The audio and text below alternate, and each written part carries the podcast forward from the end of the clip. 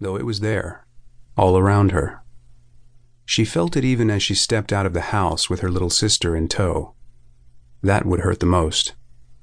In the years ahead, between the times when she would be testing LSD and other mind altering drugs to give her mind something to play with besides the guilt, she would never forget the soft, secure touch of Shannon's hand in hers. The touch would signify sisterly trust that would never be broken, no matter what had happened to them. But so simple a thing would linger with Kaylee forever. The way a seven year old girl could hold her big sister's hand and just trust that no harm could come as long as she clung to that anchor. But all of those horrors were in their future. Presently, they were two sisters stepping out into the night. As they stepped out of the house, Kaylee eased the door closed so that it didn't squeak and slam, waking up their neighbors. Beltway Street was quiet this time of night. It might have been eerily quiet to some, but the girls knew it too well. Beltway Street had been their home since their dad left them there. Nobody knew where he'd gone. He went out for drinks with his buddies one night and never came back. Somebody said he was in Denver now, working at a Costco. It was here that they had developed their own world of imagination, one that Kaylee was just starting to grow out of at 12, but one that she still visited with her sister. Again, to maintain that anchor, which was all important at this stage in their life. Their mother was addicted to meth, what Shannon so innocently called meth, and hadn't taken an interest in either one of them for a couple of years now. We're going to play ninja spies, okay? She said presently. That means we have to stay close together. I'm the white ninja, Shan declared. For a reason that would remain forever obscure to Kaylee, Shannon had developed a fascination with late night kung fu theater on TV and had learned to find lots of those kinds of movies on YouTube and was now obsessed with one called White Ninja Meets Shaolin Crane. She wanted to be the white ninja all the time now. All right, Kaylee whispered, but keep your voice down. You'll it was at this point that Kaylee first felt it.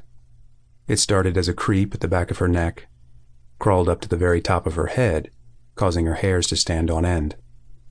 It was there for all of a second, and then retreated immediately. You'll wake the neighbors, she finished. Ninjas are silent, remember? Jeez. We have to get meth? Kaylee paused at the end of their small yard and looked at her sister. She smiled despite her displeasure with her sister's pronunciation. It's meth. And no, we're not getting any meth from Mom. She gets that on her own, remember? But Shan didn't remember. So far in life, things that were put to lips and made smoke were always meth. Their mother was inside smoking cigarettes and had given Kaylee money to go and get some things from Dodson's store, the only thing open this late at night in the bluff.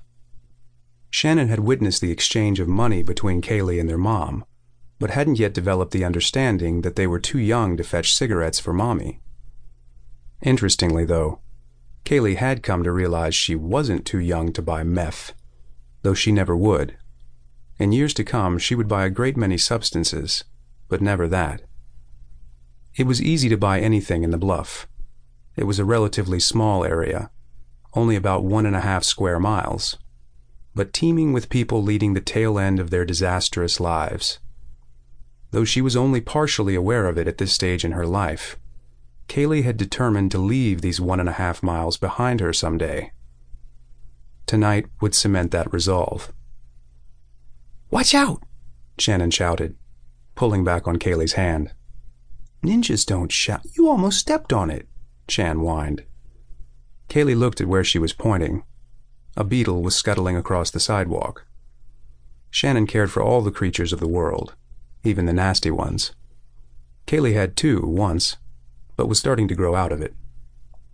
They hustled across the street, Shannon putting one hand behind her and crouching as she had seen the white ninja do. Kaylee felt stupid playing along, but sometimes in order to get her little sister to go along quietly, she had to play ball.